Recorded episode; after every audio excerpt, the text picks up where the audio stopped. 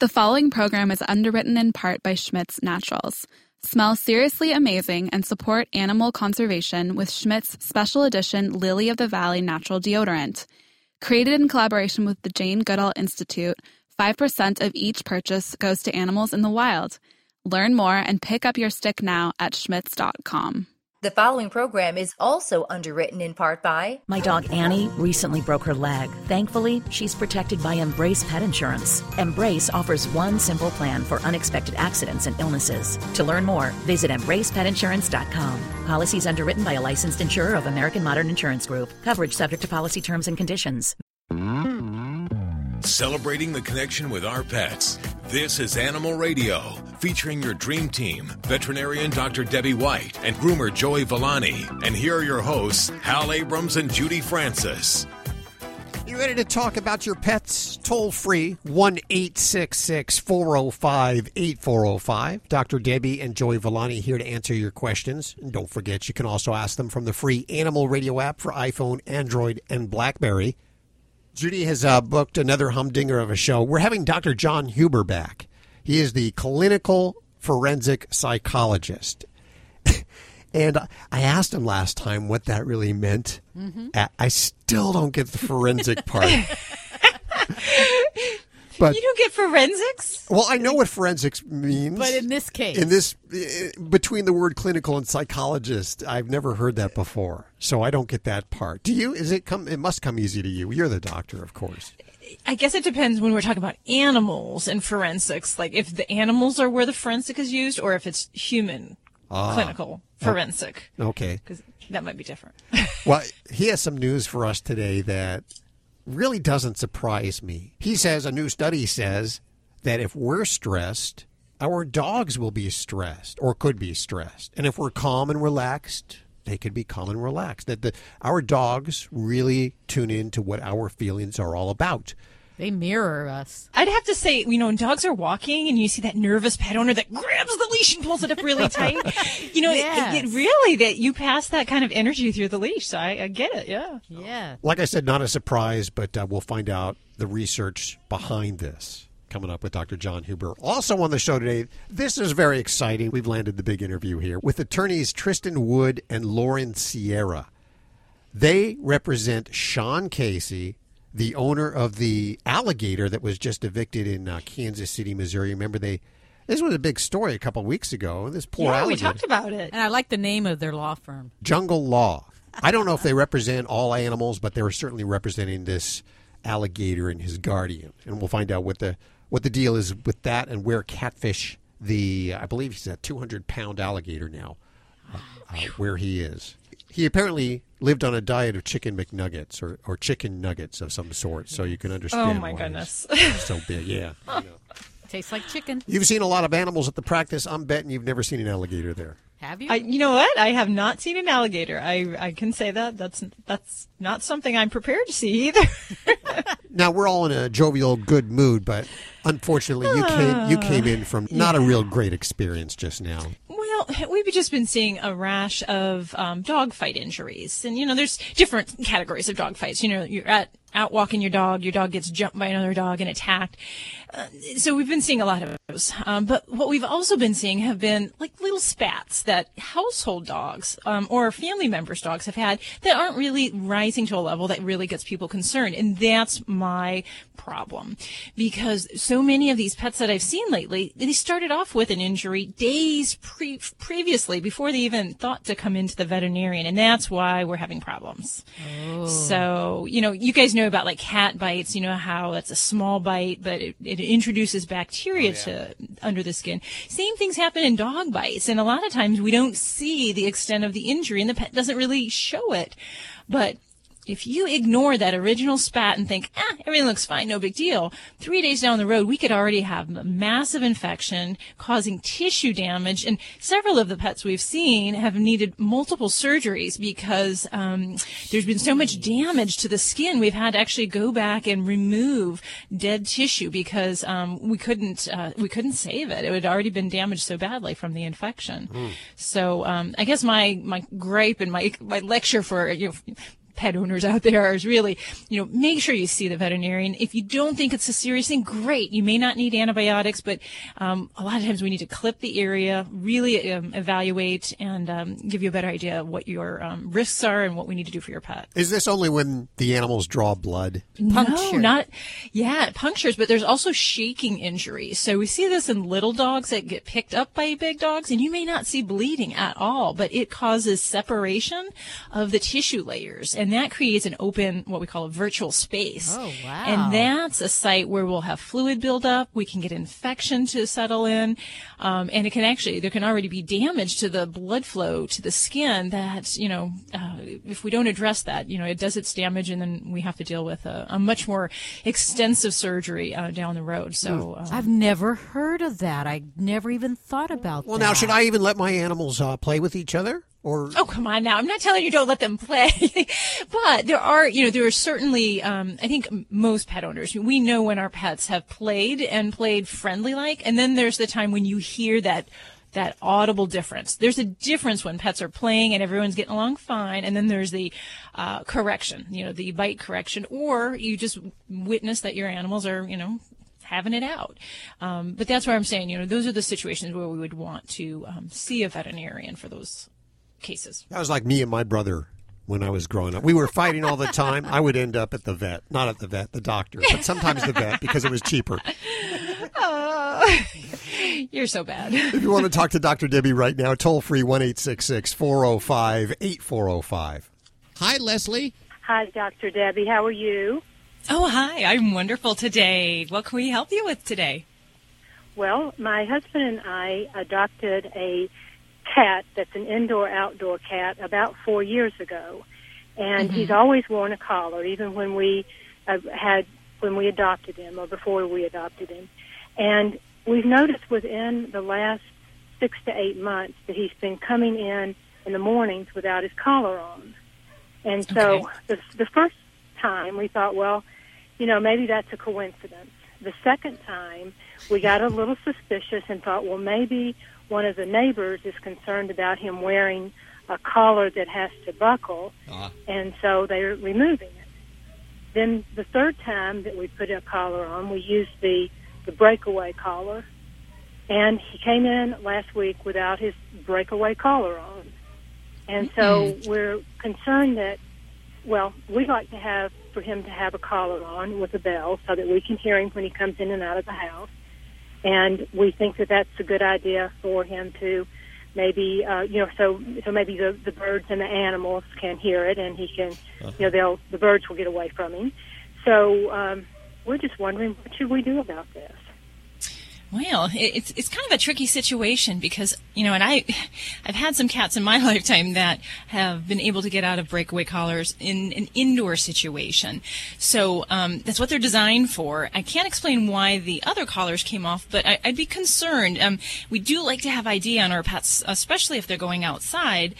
But if your kitty is getting into environments where that is coming off or getting snagged up on things, that does put him at risk for, you know, choking or some kind of injury from that. So as much as we want to keep a collar on him, you know, if we assume that no human is removing that. Well, do you think neighbors are removing it, though? You are assuming that. Is that correct? We assume that a neighbor is removing it because of they just don't want the cat to have a collar on. How about putting a note on the collar? The new one, just putting a little note on it and say, hey, call, let's talk about this before you take the collar off, you know? I like that idea. We could do that. Yeah, it seems like you have a steady communication somehow with the neighbor there. Do you know which neighbor? No. Our cat lives in a neighborhood, we call it an island that is kind of blocked off by different roads, and so he lives on this island. And everybody in the neighborhood knows him because he's out and about so much. I mean, he's a nice cat. He's a very, very nice cat. Does a breakaway collar, is that visibly a breakaway collar, or could that look like any other collar? Could the neighbor think, oh, it's just another collar? No, it looks different. It's definitely a breakaway. You can see that it has a like a little snap instead of a buckle. So, wow, Doc, this is a tough one. Yeah. Well, I mean, Hal's suggestion about putting some like little note or, you know, important identification is included. I would also make sure you do have your kitty microchipped, and it won't serve the purpose of having the audible tone, the bell sound, but at least that's another way that you can help ensure that he's your kitty and that he is identified, and heaven forbid someone picks him up and decides they want to have him, that there's some ID there. So, he does have a microchip. Good. Fabulous. Good, good. And, you know, the other side of the argument would be the safest thing would be to keep him indoors so that he doesn't even have this problem. So I know that's not always a popular opinion with some cats who are used to this lifestyle of being the outdoor kind of wandering, checking out the neighborhood and keeping tabs on his domain. But that would be the only one thing I could say that we would avoid this problem altogether. They live a longer life, don't they, Doc? Generally, isn't it statistically proven? Definitely. Outdoor cats, injury, infectious disease, you name it, it shortens their, almost by 50%, shortens their lifespan. So, yeah, that's my little advertisement to keep them indoors. Yeah. Well, I think I like the idea of putting a little note on his collar. We'll buy another collar and attach a little note to it and see what happens. And do the detachable collar, because when we adopted this cat from a neighbor who was moving out of town, her only stipulation was that we continue to keep him as an indoor-outdoor cat because that was the way she wanted him to be, and we put in the cat door so that he could come in and out, and so we're going to keep that arrangement. Okay. We're going to keep our part of the arrangement there. Well, but I do like the idea. Now, put the note on, and then call us back. Let us know what happens. We're very curious. And if you're the neighbor, hey, stop it. Yeah, put a bell on the little cat door so you can hear the bell when he comes out from the cat door. Yes. Hey, there you go. That's an idea too. Judy actually made me wear a bell at one time because I would sneak around. Yeah, I couldn't find him around the house where I was. So I understand completely you're wanting to have that. And, of course, the birds, it does scare away the birds so that they have a chance to get away. Good idea. I hope it works out. Let me know how it does work out, okay? Thank you very much. Well, this portion of Animal Radio was underwritten by Embrace Pet Insurance, providing nose-to-tail accident and illness coverage for your dog or cat that can be customized to fit your budget and your needs. Simply take your dog or cat to any vet, submit a claim form, and get reimbursed quickly. You can learn more over at embracepetinsurance.com and get a quote. Thanks, Embrace, for underwriting Animal Radio. You're listening to Animal Radio. Call the Dream Team now at 1-866-405-8405. This is Glenn Close on Animal Radio, urging you to spay or neuter your pet. If Ernest Hemingway was alive today, would he say this to you? Shakespeare, Mark Twain, Edgar Allan Poe, all great writers. And after reading your book, I simply must add you to the list. Wait, you don't have a book yet. So make a free call to Page Publishing. Their expert staff can help you turn your book idea into a real book, a masterpiece that could someday make the bestseller list in hard copy and digitally all across the world. Page Publishing can help you completely take your idea for a book, write it, and publish it. So if you want to join the ranks of some of the most famous authors in the world, call now for a free information kit. Turn your book idea into publishing gold. Make a free call right now to Page Publishing. 888-785-0618. 888-785-0618. 888-785-0618. That's 888-785-0618. You're listening to Animal Radio. Call the Dream Team now at 1-866-405-8405.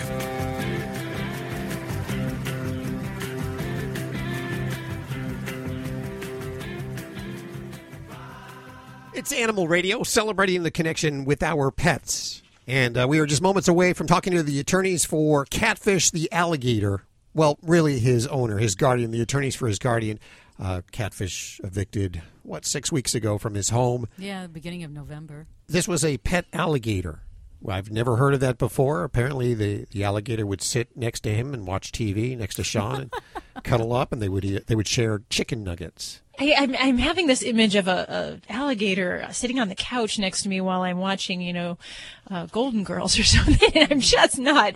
I'm having a hard time on that. I don't know. I'm with you on that. And sharing a bowl of chicken nuggets. What's that's not hard to imagine. Oh, okay. Well. There's so many things that I could have said there because, my first wife, she was a lot like an alligator and she weighed about 200 pounds too. Oh, but, you're going to so get it. Yeah, I'm sorry. You know what? That's not in the spirit of the holidays. I retract. Can I retract that? Too late to retract that? Can we take that out of the transcript? Can you just remove that from the transcript like I never said it? It's just electrons in the air right now. It never even happened, right? What happened? Nothing happened. That's what I'm thinking. Toll free 1-866-405-8405. What? My ex-wife's online too? I'm going to put her through, Hal. So we're going to talk to the attorneys in just a few minutes right here on Animal Radio. Well, the holidays mean a lot of food, and I know you may be feeding your animals table scraps. Guilty over here. I do that occasionally too. We just put up this cool infographic over at our Facebook page. It shows all the foods that you really shouldn't be feeding your animals. And they, of course, include grapes and the chocolate and the bones. The bones are the bad things. A lot of people think, the turkey bones or the ham bones, that's good for them, or they can share that during the holidays. Oh, my gosh. I think over the last holiday, we had 4 different animals hospitalized due to pancreatitis and or bone ingestions. One of the last ones was a dog that was fed ribeye meat and the bone. Oh, and, so it chewed the bone up, but it caused a lot of havoc on the insides and had to be hospitalized and nursed along until those fragments could pass. Is there a solution for that? I mean, is rawhide a potential substitute for bones? It really depends on the pet and what we're trying to accomplish. Rawhides also have their own inherent dangers. They can get, depending on the type, small pieces can get sloppy, wet, pose a choking hazard. They too can get caught in the digestive tract if they're large enough pieces ingested. Diarrhea, there's all sorts of different things that can occur with that. So it's really a matter of deciding whether or not we have to have a chew item. And, doggy dentists will tell you it is not necessary for a dog to have a chew item. But what is important is to have mental stimulation and physical activity. So we want to kind of divert those directions rather than just say, here's a bone, chew on this. Okay. Get a Kong and fill it with peanut butter and put it in the freezer for a while and let them chew on that. That's always a fun one. That's a good tip. What surprised me from this infographic, though, was gum, chewing gum. And some candies on their list. Apparently, there's a sweetener substitute called xylitol.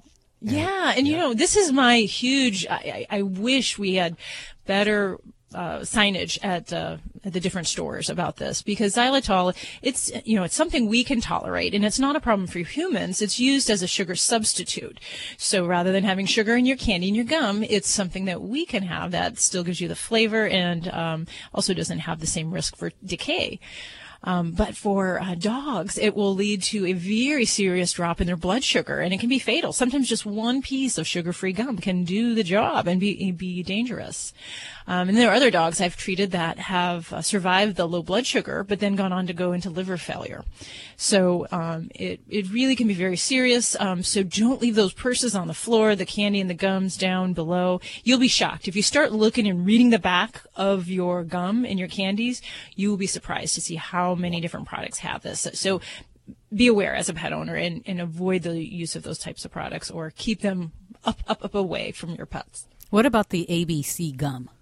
The already been chewed gum. No, I have to laugh. You laugh, but there's people spit it out on the sidewalk, and if I'm walking dogs, and they just go and just inhale it before I can even catch them. Is that a concern? Is it as strong as like a stick of gum that hasn't been chewed yet that they get into?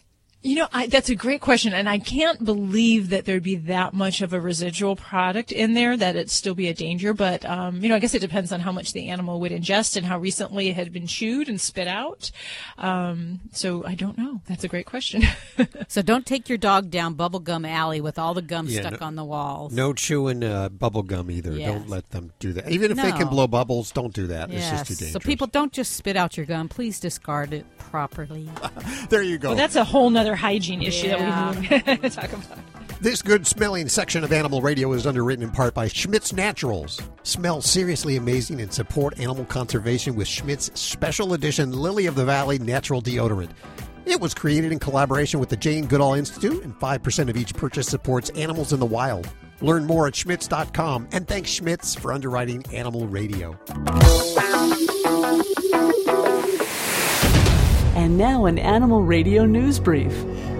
A stray cat named Frankie took up residence in the parking lot of a McDonald's in Franklin, New Zealand, begging for handouts from customers. He survived on fast food for about a year, and just like in Super Size Me, it took its toll. Jessica Watson, the SPCA field officer who rescued Frank, said she became worried after noticing the cat's face became swollen.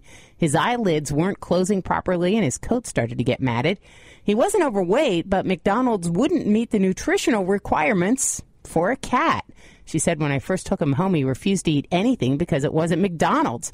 I seriously considered going back there to get him a burger, but luckily Frankie is now on a healthy diet and he's available for adoption. I'm Stacey Cohen. Get more animal breaking news at animalradio.com. This has been an Animal Radio News Brief. Get more at animalradio.pet. Now you can fly anywhere in the world and pay discount prices on your airline tickets. Book a flight today to London, Paris, Madrid, or anywhere else you want to go and pay a lot less guaranteed. Call the International Travel Department right now at Low Cost Airlines. 800-654-0759. 800-654-0759. That's 800-654-0759. You're listening to Animal Radio. If you missed any part of today's show, visit us at animalradio.com or download the Animal Radio app for iPhone and Android. It's Animal Radio, celebrating the connection with our pets. We'll go back to the phones in just a couple of seconds, but I have a question for you ladies, and I want you to answer honestly, okay? Uh-oh. Well, you know, in my line of work, I have to kind of, you know, walk that middle line between honesty and being polite. Okay. Nike is my cat, as you know. Do you think he's tightly wired, stressed out? Yes, or... yes, and yes. Really? Yes. Oh, no doubt about it. I've never seen a cat so wired. Because he is on Prozac. I know. I was going to say, are you going to disclose that? That's a very important piece of information. Just think if he wasn't on Prozac. Yeah. Well, you know, there's some research that says if you're a stressed out person, that your animal might be stressed out too. And vice versa. If you're the calm, cool, collective kind of person, your animal. That answers a lot of questions. And we welcome back to the airwaves Dr. John Huber, clinical forensic psychologist. Hi, how are you doing, Doc? I am great, Hal. Thanks for having me back on. So tell us, what is this study all about? Well, they started looking at bad behavior in animals, and they started realizing, first of all, it's kind of subjective, because what you and I might think is bad behavior may actually be, from somebody from Dr. Debbie's point of view, hey, the dog just doesn't know, what your expectations are. They're acting like a dog. They're not acting poorly. And as they started looking at this, this was all subjective from individuals. They stumbled on this idea. How do you rate yourself? Do you rate yourself as being relatively stress-free and relaxed, or do you rate yourself as being highly stressed? And what they found out was the higher your stress level, the worse your animals behaved in your perception. And a lot of that is because, dogs have better senses than we do. First of all, they can hear things farther away than we can, about 4 times farther than we can when it comes to low volume sounds. And they have so much wider range in pitch that they're able to pick up on things with us. They can probably, like, if you go back and think to some of the studies they've done with different horses and stuff, they can pick up on your internal functioning, how your heart rate is and your respiratory. So dogs are much more sensitive to our emotions. And you add on top of that, the evidence to support this is that there are seizure dogs out there that can identify you starting a seizure 45 minutes to a half an hour before you actually have the seizure.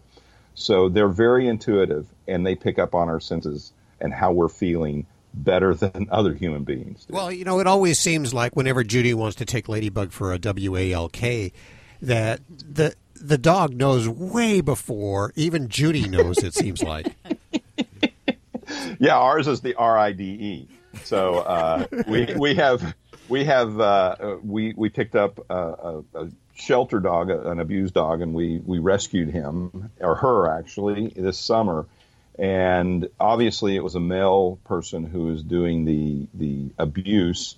And the dog is finally, you know, it likes to come in and sleep on me during the night. So it's breaking through finally, and she doesn't run when I walk in the room and things like that anymore. So it's very difficult to pick up on how much is that the abuse, or maybe the dog's picking up on stuff that I don't know I'm transmitting. Is there a way, you know, I look down at the dog, she's stressed. Is there a way I can make her calmer? Do I just act calmer? Would she see right through my guise? From a psychologist's standpoint, we know that our bodies react. And if we start faking like we're calm, our body will start catching on and actually over time start faking calm with you. So in essence, it will make you calmer. It's not going to happen tomorrow, but if you're stressed out and you want to start doing that, it'll probably take 6 to 8 weeks for your own body to catch on. And once that happens, the pet should come right along with you. I know so many dogs that have this separation anxiety daily thing, and I know dogs that, you know, couldn't care less if you left the house. Is separation anxiety something that is reflected upon what our disposition is? Well, I know one of the psychologists in my office has two dogs that have that, and they're on, you know, okay, I'm violating HIPAA law. They're on Prozac, and it's helping those dogs in their separation anxiety. And what they found out, you know, the dogs are not destroying things in the house that they used to, or driving the neighbors crazy because they're barking all the time. But the dogs were already very stressed out animals. He got his from a rescue also, and they were very anxious and shaking all the time and very afraid to go on walks. And now with the Prozac, all of that's kind of gone away. And he you know, is able to walk the dogs. They moved to a new neighborhood, and the dogs had no problem adjusting to the new parks. So I think it's a real thing. I think a lot of it is caused, just like humans, you know, we worry about 99 hundred different things that will never go wrong, so that causes our anxiety. I think the dogs have had some traumatic experience in their life before us, and my experience and my partner's experience with his dogs, and they're afraid of what might happen next because they've had that unsettled or uncertain areas in their life, and that's where our stress brings in that uncertainty that scares the dogs and causes their trauma. Yeah, I do a lot of pet sitting, and I get these ladies that are so over the top with their dogs. Their dog's a shaking little mess. They leave me 20 pages of notes. They call me 10 times a day, you know. And I mean, you know, the dog is just a mess. Is there such thing like tough love, you know, to be more firmer with them instead of picking them up at every little thing and coddling them and telling them everything that's going to be okay? I mean, well, it's kind of like human babies. I mean, you know, we coddle them. We don't teach them the skills they need to be resilient. And I think it's the same way with our pets. We need to give them space to be the animal they are, be the dog or the cat. But at times, you know, because not every dog likes to be petted. Not every cat likes to be petted. They will introduce you to their level of how much nurturing they need. And they'll come to you for that. And pay attention to what they're having to say. Now, if you're stressed out, you don't have time for that. So we push ourselves on them. And again, that creates more anxiety in the pets. And, you know, I have to chime in because in my practice, I see a lot of people that think that living within our household is all that a dog needs to be a fulfilled animal.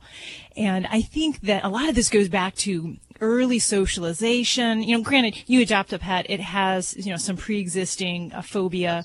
That's a different thing. But as pet owners, I think Americans can do a far better job in socializing, exposing your animals to things and not making them so dependent on us. They can sleep all day long unattended and not to be entertained. And we don't need to feel bad about leaving them if we've socialized them in the right way. So that would be the big change I think Americans really need to do. Well, and that's where the ride comes in with our pet, because, you know, it's a boxer and it needs lots of room, and we don't have lots of room where we're living, but we take him for a ride almost every single day, and we take him down to the park, and it butts up against a green space where there's deer and stuff like that, and they come out to the park right before sunset, and we take the dog down there, and she's more afraid of the deer than they are, but she goes out and runs with them, and they chase her. I mean, and it's all out. I mean, full-blown, full speed for 35, 45 minutes, and then she just comes and lays down and spreads herself out on the grass to try and cool off, and she's done. Wow. We are with Dr. John Huber. He is a clinical forensic psychologist and no stranger to Animal Radio. I saw a report last week that said, and in fact, I believe Lori reported on this, that our time that we spend texting and on social media and Facebooking, our animals are picking up on this, and it's driving them crazy. Yeah. It is, absolutely. And I you know, I've got this boxer now, and I get on the phone, and she jumps up on the bed, because that's the bed and the couch now are her safe zones with me. So if I'm there, she comes out, and she wants me to pay attention. And if I get a text from a patient or one of the shows I'm getting ready to be on, she puts her foot right on the phone and pulls it away from my face. And she's like, no. And then she likes the way I scratch her back and massage her hips. And if her hips are bothering her, she sticks them right in my face. And she wants the right or left side. She turns so I can see it. And gotta love my dog. Hal's cat will actually come up and sit on his desk in front of the computer and block Hal's view of the computer. But I'm not alone to that. The cat puts himself between the computer and Hal's face. Yeah, and I see this all the time. Well, we have a 13-year-old tomcat who has had the world to herself until this summer when this dog came in. And he is figuring out how he can manipulate the dog's behavior. And the best way is to be involved with us, because before he didn't, the tomcat didn't want anything to do with us. You know, he was the ruler and we were there to bow down to him. Of course. But now he sees the dog and it's like, hey, I'll go and I'll sit next to them and I'll try and get up in their lap during dinner. And I'll, you know, just drives the dog crazy, torments the dog. So many questions, so little time. Dr. John Huber, thank you so much for joining us today. Well, thank you. You guys have an amazing show. Obviously, you can tell I love animals, and, you know, I spent the weekend with a bunch of cows chasing wild hogs on my friend's property. So. Wow. That sounds like quite a weekend there. It was a blast. The website is mainstreammentalhealth.org, and we'll put links to everything you've heard on today's show over at our website at animalradio.pets. We're heading back to the phones, toll free at 1-866-405-8405. Do you travel with your dog? Of course. My pets are part of our family. Me too. I take Daisy with me everywhere. Right, Daisy? So how do you find out what hotels welcome your dog? I read Fido Friendly, the travel and lifestyle magazine for you and your dog. Sounds perfect for planning our next vacation. Right, Daisy? It is. Their motto is leave no dog behind, and they have great hotel and destination reviews. Where can I find the magazine? Go online to FidoFriendly.com. I will for sure. Come on, Daisy. We're off to find our next adventure. Hello, this is Jane Goodall on Animal Radio, and I'd just like everybody to realize that each day you live, you make some difference on the planet, and you can choose what kind of difference you're going to make, and hopefully every day we'll try to make the world a little bit better for people, for animals, and for the environment. Oh, what did he say? He said, we're all across the USA, the most listened to pet show today. Animal Radio, we're everywhere you go. Animal Radio. Animal Radio. Hi, Karen. How are you? I'm fine. How are you? Very good. I got Dr. Debbie standing right here. How can she help you? Well, I have a 14-and-a-half-year-old cat. He was a feral kitten, and I've raised him. He's a great pet. But I've had problems with his ears probably for the last 7 years, and it doesn't seem like we can get anything under control, and I'm not sure if he hasn't been misdiagnosed.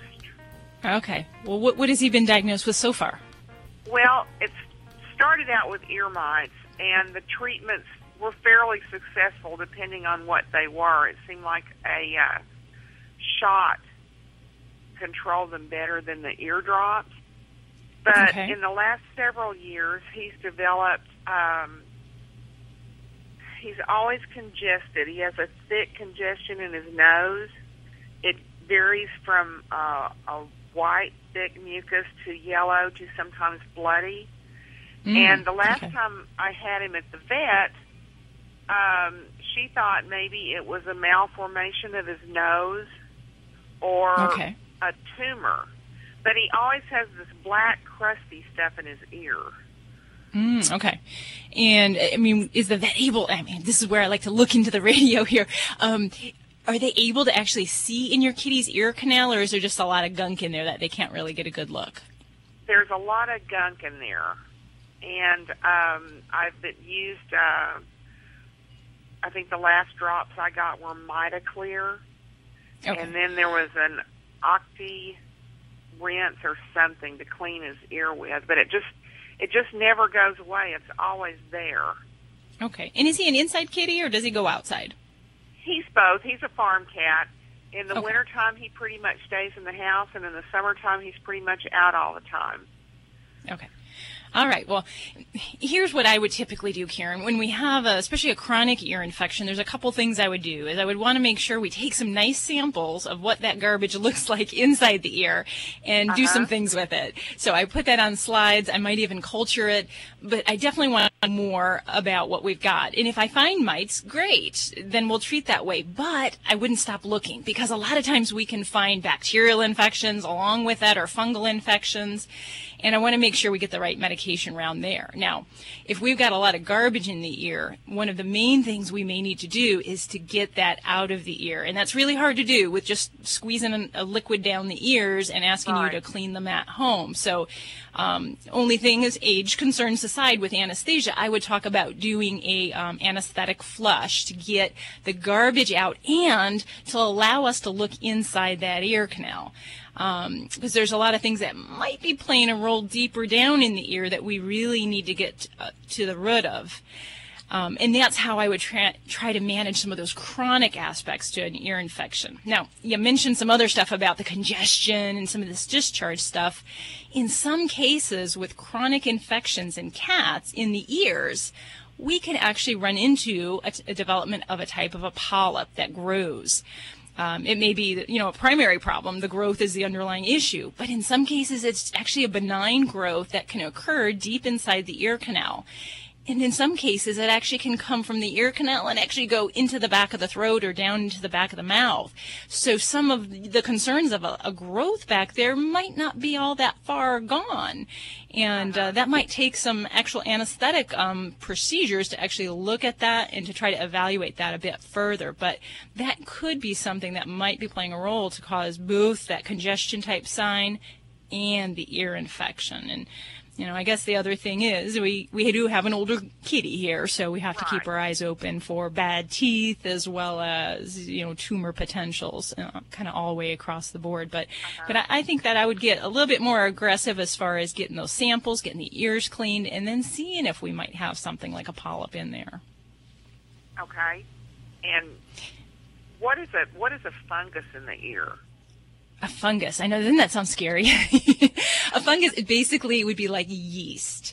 The technical word is malassezia. And yeast is just as common as bacteria in dogs and cats' ears and on their skin. And it's an opportunist that takes advantage of that real warm, moist environment in that dark ear canal. So, not so much like fungus, like things that, might be growing on your bread in the refrigerator, but a little different class, but actually very common in skin disease in animals.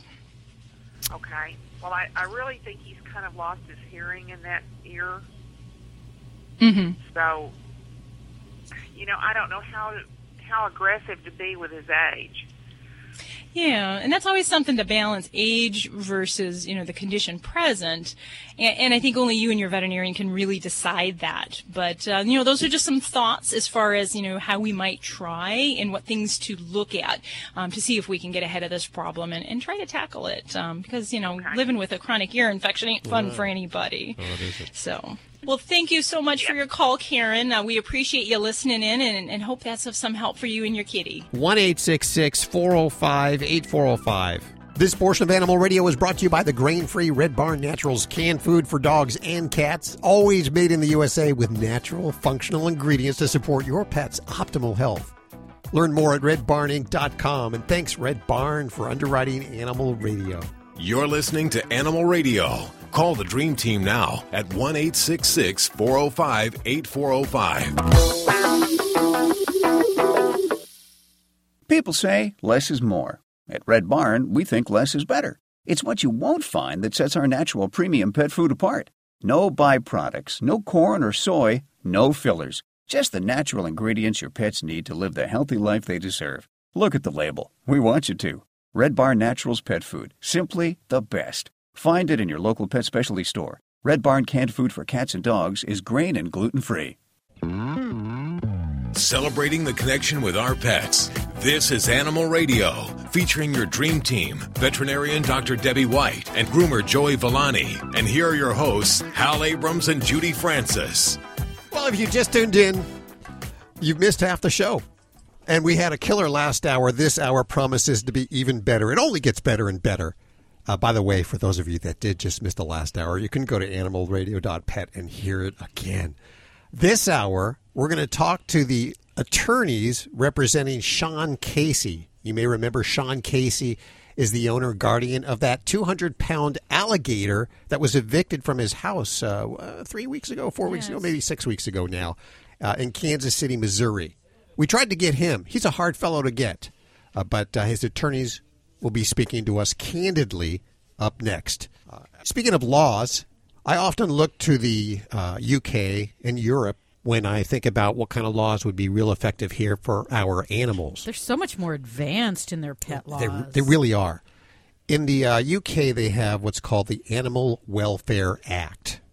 What's that? And that basically says owners need to take responsible steps to ensure that all the pets' needs are met. Don't they do that in Switzerland, too? They may. I don't believe they do that here. No, they don't. They should. One of the big problems now is about what kind of diets to feed a cat. Apparently, one in six pet food suppliers are now supplying vegan diets. And for cats? Well, for animals, for pets. Okay. And they're trying to introduce them for cats, but now they're saying this is illegal. And if you are feeding your animals a vegan diet. Your cat.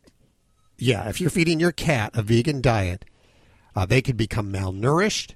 And that means you could eventually face a hefty fine or even a jail sentence. Wow. Think about that. What is the deal there, Dr. Debbie? Okay. So, you know, personal choices aside, people can choose to eat whatever diet style they want. And dogs and cats, we have different conversations. Dogs are omnivores, so they can eat both plant matter and protein or meat. Cats are obligate carnivores, so that means they have to eat meat, and without the presence of meat in their diets, they will suffer serious nutritional deficiencies. And this is because cats require about 2 to 3 times the amount of protein than a dog, and it's what they're getting in that protein that's so important. So they need amino acids like taurine, which are vital for the nervous system, for the heart, for eyes. So without taurine in their diet, they can develop heart disease, they can go blind, and they can develop neurologic problems. So it is essential for their health and welfare. So that's why many people would say that those who are very strong vegetarians or vegans, cats are really not the pet for you, because morally you will struggle with that decision, because they need that meat-based protein in their diet.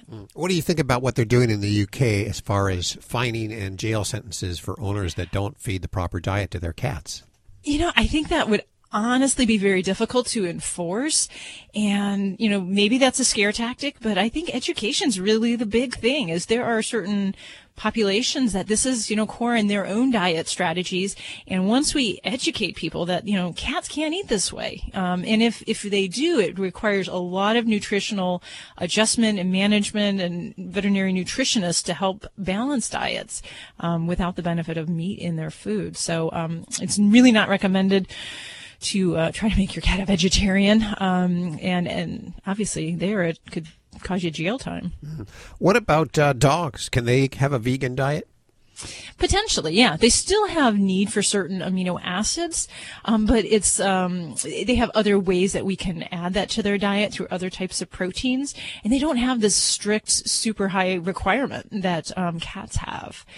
So that's why it's so hard. It's not that we can just take a dog diet and feed it to a cat and we'll be okay, because even if you did that, you could still have these deficiencies. Cats are just so unique in the way that they have this protein requirement that that's why you don't feed dog foods to cats. Mm. It's interesting to see that 1 in 6 food suppliers now offering a vegan diet, but not surprising. This fact just came in this week. In the United States, we have spent collectively $77 billion, with a B, $77 billion in 2017 on our animals. Just in 1 year? Just in 1 year. Yeah. And that, by the way, that's over the estimates. The estimates were about 70. So, and it keeps going up. When we first started this show, it was about 50 billion or so. We are, like nobody's business, spending our money on our animals like they are family, because they are family. And so what are the things that we're spending it on? Well, food tops out that list. Food is the biggest expenditure on this $77 billion, followed by veterinary care. Have you seen an uptick in the last 10 years? Well, I think the level of care and then the types of services that are available are so different now. Just, you know, a lot of the surgical and medical care we can provide can actually mirror that, which you can get at your own physician's office. So with that, yeah, prices, you know, certainly go up. But I do find it interesting that food, you know, we always seem to think that, you know, you show love to your animal with food. So I can see that this would be a trend that is the number one cost expenditure, because most people, when there's a problem with their pet, they don't say, what's my veterinarian say I need to do? They say, what should I feed my pet to make it gain more weight, or to stop it from scratching, or to correct its litter box problems? Yeah. That's always kind of the inherent first question people ask, and maybe we should be going to the veterinarian first. We're feeding Nike a special, very expensive prescription kidney food for his kidneys, because he's having renal failure. And it costs a lot of money for that stuff, but I'm not going to feed him anything else. So I sort of bite the bullet there. How about holiday gift buying? Are you spending money on your animals this year? Of course, if you're listening, you're probably spending money on your animals, right? Oh, I would assume, yeah, most Americans, you know, this is how we show our love, and buying them things that they need. And, you know, for my pets, yes, they're completely spoiled. They are now getting a selection of new dog beds that are set for the new areas in the home that they've since decided are kind of where they want to spend their time when we're sleeping or watching TV. So rather than make them go to other areas, I'm now buying them the appropriate sized and shaped beds for those locations. Good for you. Yeah, I want them to be near us, so I want them to be comfortable. So that's my big expenditure this year, will be the new bedware. On average, we're spending about $237 for your pets per pet this holiday season, up from about $98 in 2015. So there you go. That's the new research. Hey, do you want to talk to us? We want to talk to you. Toll free, 1-866-405-8405 right now. And we're going to line 2 for Dr. Debbie. Hey, Greg, how are you doing? Hi, I'm very well. How are you today? Very good. Good, Greg. I heard some yapping, and I thought your voice changed there. Yeah, that's my little trucking buddy here. He's a little over 3 years old, been in the truck with me ever since he was pocket size. Wow. He's not much bigger than that now. What kind of dog? I have a little, the breeder told me it's called a tiny toy, Chihuahua. He's kind of between a teacup and a toy. Okay. And he's solid red and black brindle, and was born tailless, actually. His mother was tailless. Interesting. Oh, so he's got a little something. I love tailless pets. I've had several of them. So. Aren't most of your pets at home tailless? I've had a cat that had a tail. Well, it's artificially, you know, had to amputate one of the cat's tails, one of the dog's tails. You know, they just kind of we chop body parts off our pets all the time. But what can I do for you? Well, I'm not going to chop your pet's body parts off, but what can I do for you here today? Well, my question, my little friend here has a girlfriend at home that's about 14 and a half months old. Okay. And she just recently came through her second cycle. and I don't know whether they were active really or not, never caught them at anything, but we didn't really try to separate them. She's also a Chihuahua, and I'm hoping that she's not too young, you know, that wouldn't have been a problem if she does turn out pregnant. But how would we know? When would we start seeing any symptoms or any signs or anything? Okay. First question, is she too young? No. Generally, we do prefer a dog to be bred on their second cycle. We just hate for them to get pregnant around that 6-month mark. It's kind of like a teenage pregnancy. So you're okay there. Now, as far as pregnancy-wise, duration, dogs are pregnant for about 63, 64 days. You know, significant physical changes, you may not know for a full month or so. And the trick is that dogs can also have false pregnancies, so that can also look like they're pregnant and even produce milk. So some of these physical changes, they're not foolproof, but, you know, we would be watching for weight gain. An increased appetite usually kicks in about a month into a pregnancy. And then it's a couple weeks later that we actually will start to see things like milk production. But some of the behaviors like nesting, where a dog will kind of build little beds or, you know, try to find a little comfy spot to sleep for the pups, that can also happen with a false pregnancy. So sometimes we have been fooled, both veterinarians and people alike that have pets. So one of the things I might suggest is to actually have your baby taken to the veterinarian about 3 to 4 weeks after possible breeding time, and they can do an ultrasound and look to see to diagnose pregnancy. And that'll help kind of put a timeline on things as well, because we can age the pups based on the size of the puppy's skull. And that will help you in preparing for, you know, when we might be having some babies delivered. Okay.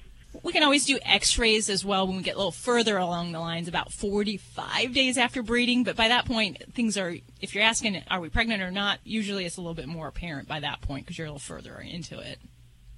Okay. My other question, I guess, that in parallel to that is I think she has not yet had her one-year shots. Kind of chastise my wife on that.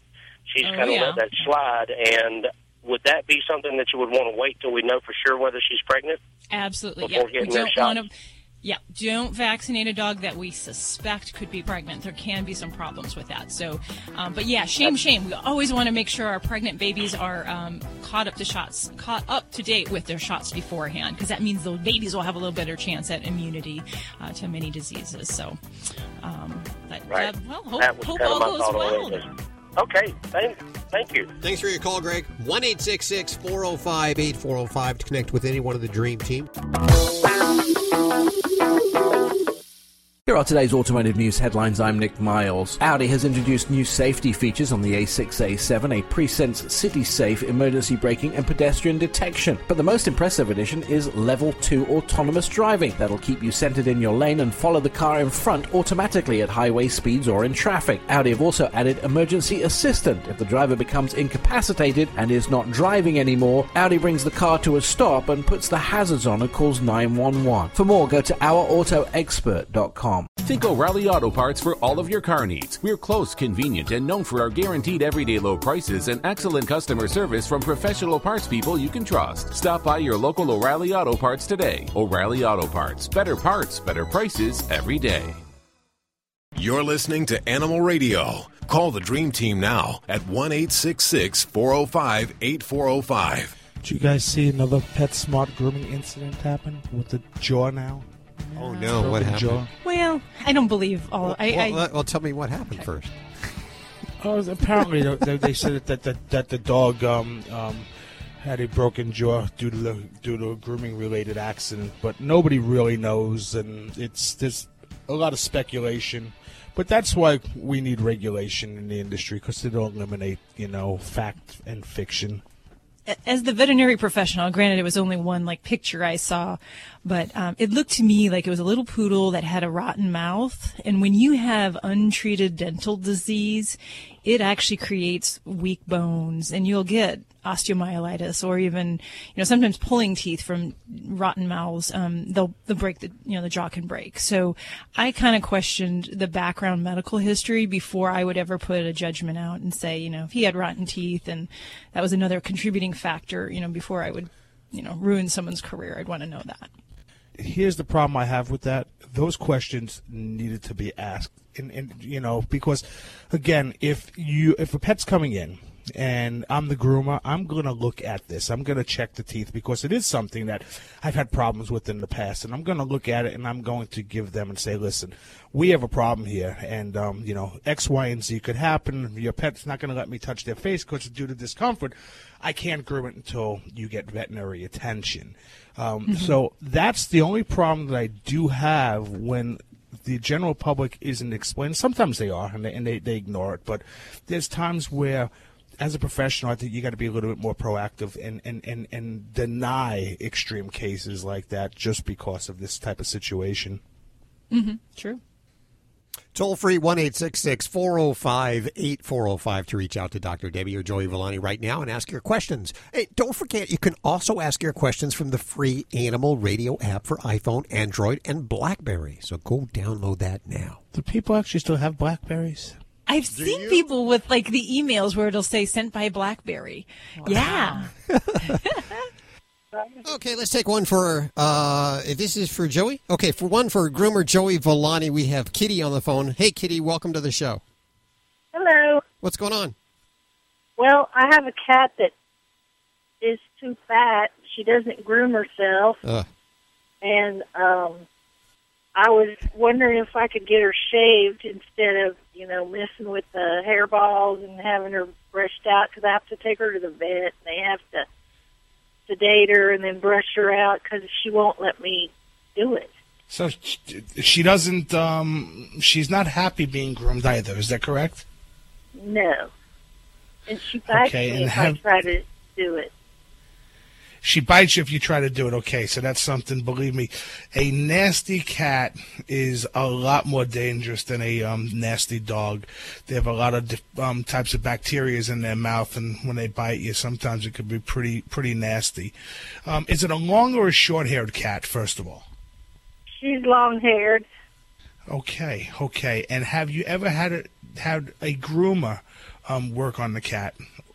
No. Okay, what I would try, not that I'm trying to take anything out of the veterinarian's hands, but sometimes in a grooming salon, a professional groomer, because they do it all the time, may have a lot more success removing the knots and tangles. Now, depending upon how serious they are, would really determine, if they can remove them or not. A lot of times the cat, though, even though it seems like this hopeless, if you take your time and you have two people work on the cat where they take their time and the cat's not stressed out, a lot of times you could work it out. Now, can you clip the cat down? You absolutely can. But my question to you is, did you ever do that before to this particular cat? No. Sometimes what happens is when you clip cats down short because there really isn't, you don't have much of a variation. You either have to go real short or you got to leave it full coated. And that's only because of safety reasons. The blade that you have to use on the cat cuts to 1/8 of an inch off of the skin. So if basically it's bald. What happens is a lot of times the cats know that there is a change. They don't know exactly what it is. And sometimes we'll go into a state of depression where they'll hide or, just not want to see anyone because they're embarrassed of what has become of them. Even though they don't know exactly what it is, they just know it's a change. If you do have to do that, the most important thing is you don't want to laugh at the cat. You don't want to change anything because, believe me, they know. They know if they're being laughed at. They know if it's, if it's a different situation. So if it has to be clipped down, I would use it as the last resort. But I would try your professional groomer first for a couple reasons.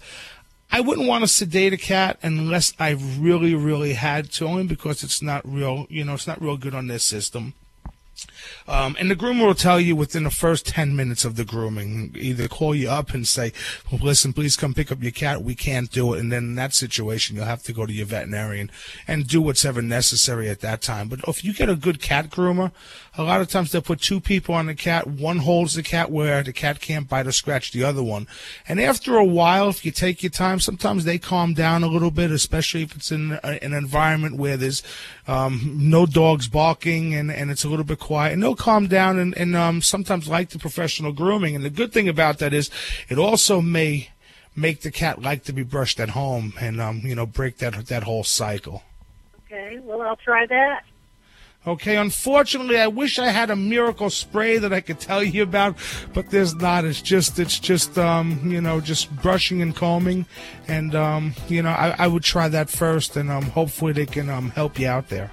Okay. Thanks for your call, Kitty. 1-866-405-8405. You're listening to Animal Radio. If you missed any part of today's show, visit us at animalradio.com or download the Animal Radio app for iPhone and Android.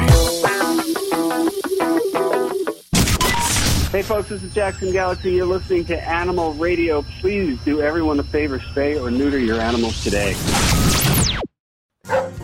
That's my dog, Annie. She's healthy now, but recently she broke her leg and I had to rush her to the vet. Thankfully, she's protected by Embrace Pet Insurance. They covered her surgery and reimbursed the claim quickly. Embrace offers one simple plan for unexpected accidents and illnesses that you can personalize to fit your budget. To learn more, visit embracepetinsurance.com to get a free quote. Policies underwritten by a licensed insurer of American Modern Insurance Group. Coverage subject to policy terms and conditions. Visit embracepetinsurance.com for coverage details. Hi, this is Paul Reiser, and you're listening to Animal Radio. Every minute you're here, you're not harming someone else. I don't know what that means. If it's usable, use it. Otherwise, cut it and get out. You're listening to Animal Radio. If you missed any part of today's show, visit us at animalradio.com or download the Animal Radio app for iPhone and Android. It's Animal Radio. This is where we celebrate the connection with our pets. And your pets could be dogs, cats, flamingos, ferrets, what else? Birds, horses. Pigs. Mm-hmm. Alligators, of course. Certainly. I don't see many alligators in my office. We reported, I guess, 3 weeks ago or 4 weeks ago about this alligator and his owner, Sean Casey, were evicted from their house, and the alligator, I believe, was removed from his... I don't know where the alligator is now. We're going to find out in just a second, because he has retained the services of Jungle Law attorney Lauren Sierra and Tristan Woods. Hey, guys. How you doing? Good. How are you doing? Thanks for having us on. We really appreciate it.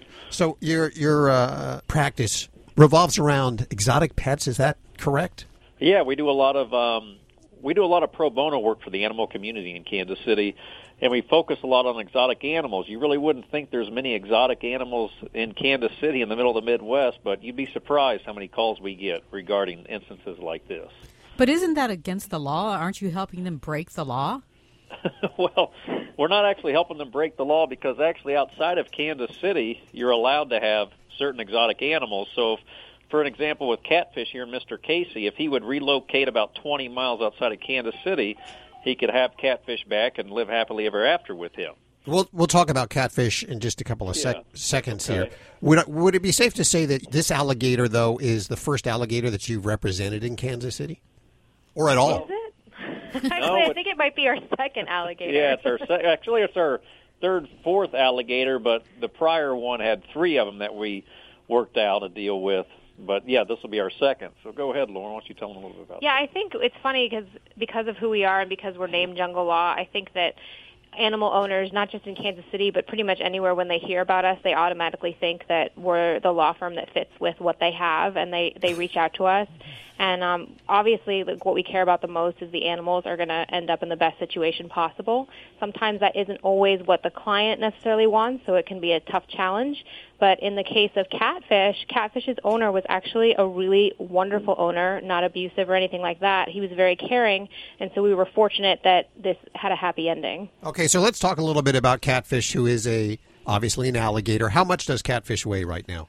About 225. Holy moly! Oh, he's not a small. Yeah, it's full grown, almost 8 feet long. He's a serious animal. And he's had a diet of chicken McNuggets, I believe, or something like that.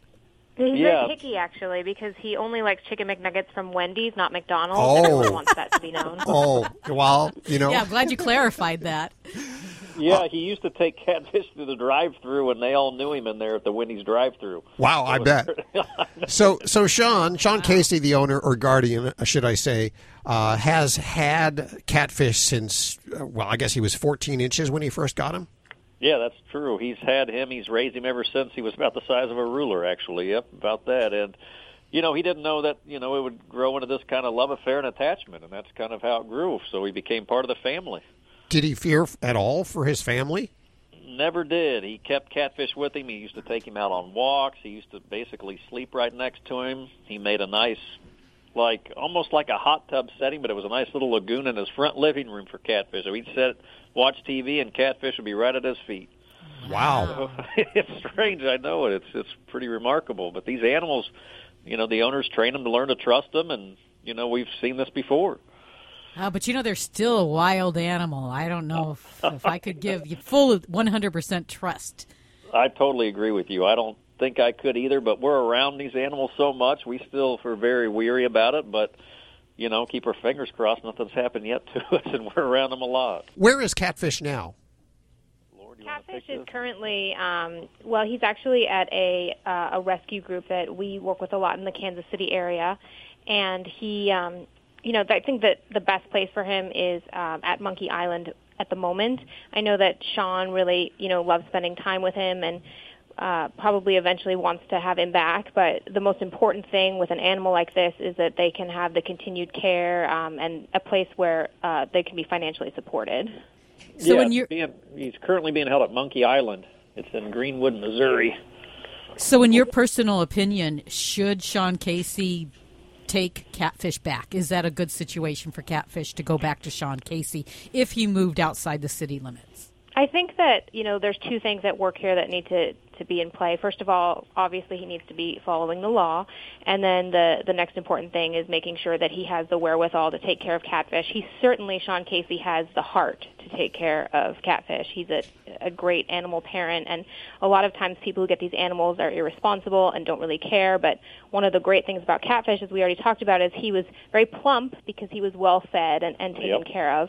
But the good news is at Monkey Island, Dana Savorelli, who's over there, is a great person who has the wherewithal to be able to take care of him as well.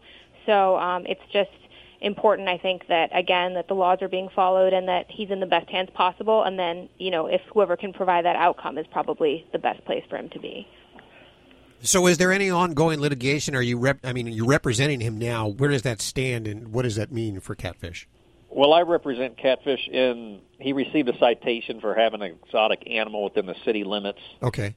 So I'm working with the prosecutor in Kansas City to see what I can do regarding Mr. Casey in that instance.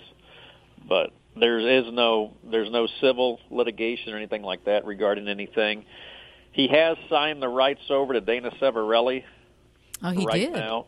He did. Yes, he did. Wow. So he had to do that. Why? Because Animal Control was willing to give Catfish back, but, you know, Mr. Casey has to have a suitable home for him, or he's just going to go, if, you know, say he got him back and he was found, you know, inside the city limits, you know, next time Mr. Savorelli might not be able to have the advantage of being able to take him back again. Does that make sense? Like, you don't know what would have happened to Catfish if he gets him back and then can't provide him the support and, you know, the home that he needs. So we kind of wanted to make sure that was taken care of. So right now, is Sean Casey homeless? Not, I don't believe he's homeless. No, but I don't think he can. He's not in. He's still in the city limits, so he cannot have. You know, he doesn't have the support right now to hold Catfish, and we don't want him to, you know, take on that burden of having to try to find another place outside of the city right now. So that's kind of why Dana's having him right now in Monkey Island. It's kind of a touchy situation. I understand most people think, oh, it's just a reptile, you know, he'll get over it. But, you know, as Lauren alluded to, he's in love with this alligator. Sure. You know, he took care of him, the alligator, better than himself, he told us multiple times. Oh, yeah, I have no doubt. How old is Catfish now? What did he say, Lauren? Do you know the age? Catfish is pretty old. I just don't remember the exact age. I was surprised at how long alligators actually live. It's a commitment, a time commitment to have something like that. Oh, he could live another 30, 40 years, I think. I think they live a really long time. Yeah. He's got I want to say he's probably over probably 10 years old or so to get that big 7 to 10 possibly. Yeah. I understand that they also found, when they cleared the house out, they also found 3 pythons and a rabbit. Yeah, that's true. Mr. Casey was, I know how much he loved the alligator, but he said that his rabbit was the most beloved animal that he had. Really? He named it Dinner, believe it or not. Oh, no. Oh. I know it. You would think, oh, boy, what's this about? And then I started talking to him, and he said, you know, when I was his brother-in-law or somebody, it was a rainy day in the summer, and there was this baby rabbit outside on his driveway, and he didn't think he could, you know, take care of itself, and he took it in and raised it. And so that's why animal control actually let the rabbit go, which is kind of unfortunate outside because it was a wild animal. So who knows? You know, that's weird. I know it's weird. Like that's why there's nice to have these rescue groups around too, because sometimes when animal control finds these animals, they have to do the quickest solution possible. But when there are rescue groups available, like alligators or potentially rabbits can go to right away, it provides them a safe haven instead of being put down or something along those lines. Okay.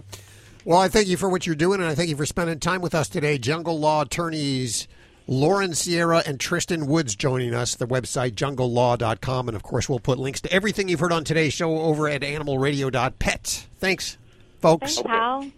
I appreciate that. Thank you very much. And, Lauren, you want to tell them about our animal abuse law bill? Oh, yeah. We have drafted an animal abuse law for the state of Missouri at animalabuselaw.com. It's being supported by representatives from both sides of the aisle politically, and the goal is to raise misdemeanors on animal abuse to felonies and to create an animal abuser registry list.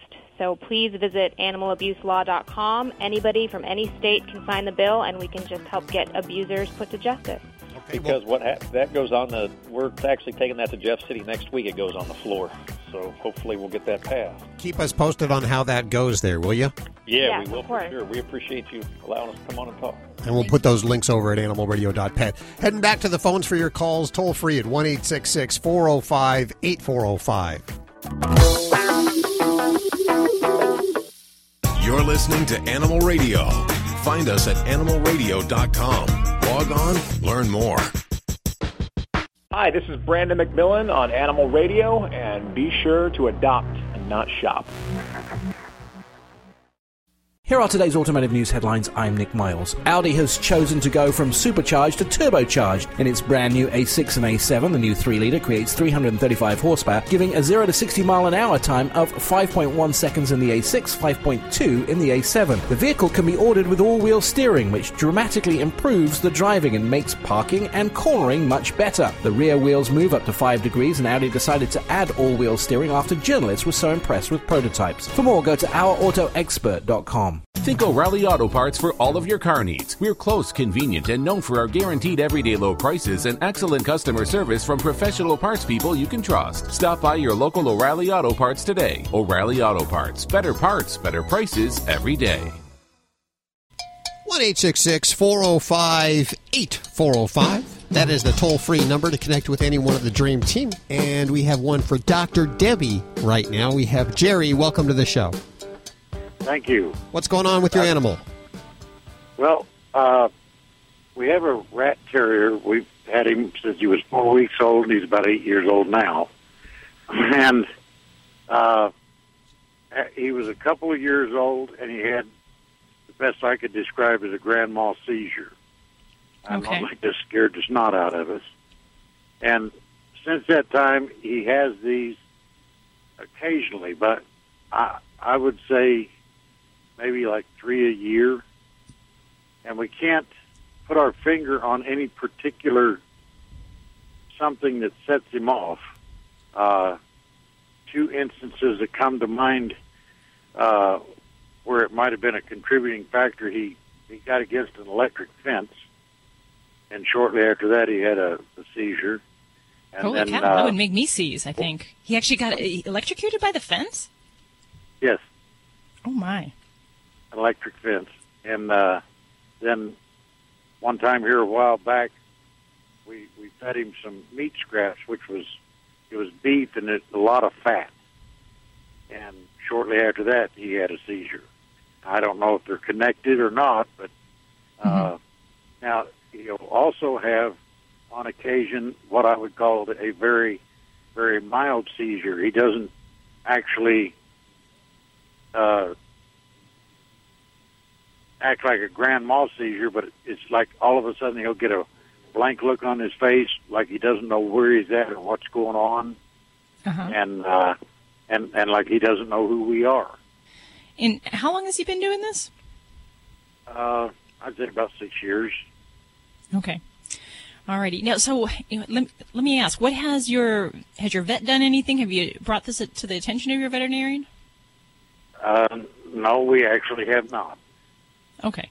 Because that was going to be my first thought, is that there's different forms of seizure activity. And the first thing that we would want to do is to try to figure out some basics of what might be triggering it. And if there's something medically that's easily discernible, that we can figure this out. Now, if it's been going on for a long time, then, you know, we need to do a little bit of backtracking. Certainly things environmental we look at, but, you know, if this has been going on for 6 years, you know, it'd be hard to say it was, the electric fence or, something that he got into on one particular time. But for any of my patients that have any form of seizures, blood work is really one of the starting points that I would look at. And different things that we can do, but I would certainly, have some of the basics done. And the question is that, you're describing some of what we call a ground mal seizure, and then something that might be more in the category of a petit mal seizure. The difference is ground mal seizure is kind of what we all know as the classic epileptic seizure. If someone falls over, right, you see them out and about, and they're kicking, they're foaming at the mouth, that kind of stuff. That is a ground mal seizure. A petit mal seizure can really look like a lot of different things, and staring off into a corner, looking glazed in the eyes, can certainly look like that. And some dogs will even have focal seizures, where just like one part of the body will twitch or have a weird movement, and that can be all classified as seizure activity. So the things I would definitely see about getting this baby checked out would be to get some basic blood work. And the reason is we'd want to check things like the liver, we'd want to check his blood sugar, and certainly those are things that we can intervene and treat if there's something going on. If not, there's a point where seizures of any cause can really affect the pet's quality of life and also their safety, depending on what your house or your yard environment is like. If a pet were to have a seizure and you live on a rocky slope, that's a life-threatening emergency, even if it only happens 3 times a year.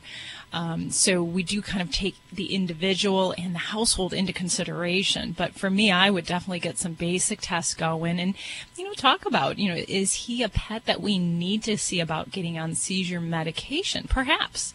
There's good and bad with that, but there are a lot of options out there. And it certainly sounds to me like he's set a pattern that we need to, help him out and help make sure that he's, a happy fella and that his days are good, because usually dogs don't really understand what's going on when they're having these kind of spells. So if he looks at you kind of funny, be careful. It is a time when people can get bitten by their beloved pet because they really don't know where things are at those times. So I would say, yeah, Jerry, get this little baby taken to the vet and get some things checked out for him. Well, one thing that I did discover just recently, he was having one of those, looking at me kind of glazed, like where I'm at and who are you type situations. And he loves to be brushed. And I grabbed the brush and started brushing him, and he immediately, came out of it. Oh, yeah, I remember this. Oh, I know who you are. Well, that's good. That means that, his threshold is hopefully very low so that, there may be sometimes like that where you can intervene, and that's good, but still, I wouldn't want you to dismiss it without knowing really what else we could be doing for this guy. And in some dogs, it's something as simple as giving them something at bedtime to kind of help them sleep through the night and to not have episodes. In other pets, it's more a long-term, continual therapy that we have to go with. But, yeah, Jerry, I got to say, I'm going to be an advocate for your baby here, and I think this is something he can't speak up, and, certainly he doesn't enjoy these episodes, and there's a lot that we can do as the veterinarian side of things, so I'm going to push you towards that car door, and I'm going to encourage you to put your dog in that and drive over to the vet, because we can certainly help him. Thanks for your call, Jerry. Okay, it's time for us to get on out of here. Before we go, if you have a Yorkshire Terrier, a Shih Tzu, a Pug, or a Mini Schnauzer, please check out Dr. Debbie's books, How to Be Your Dog's Best Friends. They are awesome reads. They're over at Amazon. They're Kindle books, so you can read them on any tablet or reader. In fact, we have links at animalradio.pet, as we do for everything you've heard on today's show. Have yourself a great week. Bye-bye. Bye. This is Animal Radio Network.